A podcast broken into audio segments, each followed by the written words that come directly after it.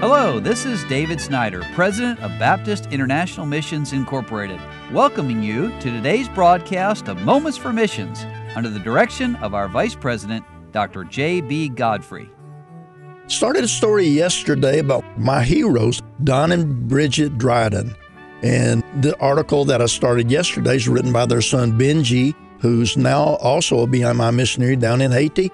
But his father, Don, and his mother, Bridget, were trained by hard work on the farm and studies in theological seminary and working as an associate and youth pastor and spending time in the U S military and then in language school. But in nineteen seventy-five, the Drydens launched out in faith, followed the Lord's leading down to Haiti.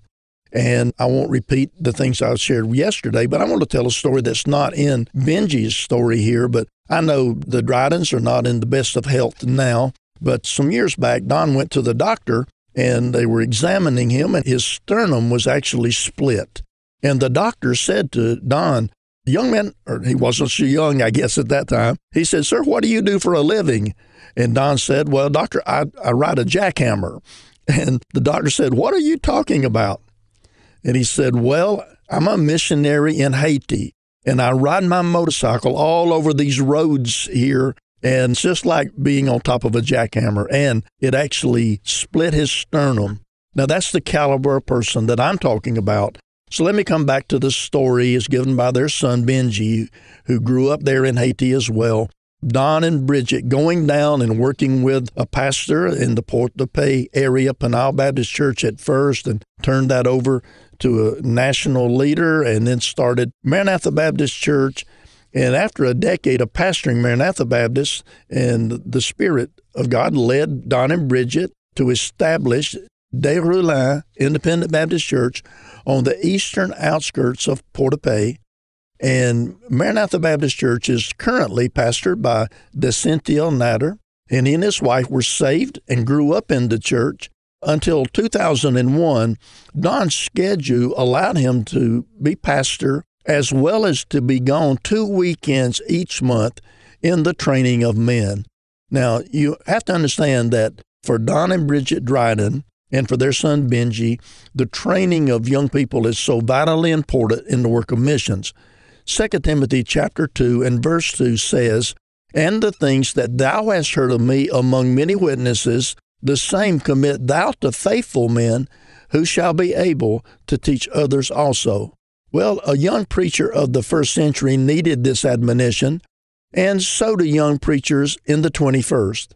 Benji is the oldest son of Don and Bridget's children, and God called him and his wife Carrie and their three children to join his parents in the ministry in Port-au-Prince.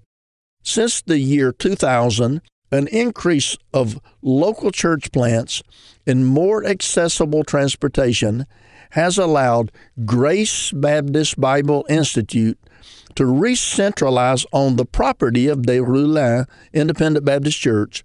The original annexes of the institute have been relocated, and there's an annual enrollment of about one hundred thirty men.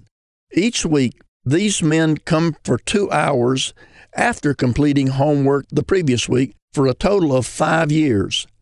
Over three hundred men have exited through the graduation doors of Grace Baptist Bible Institute since nineteen seventy-seven.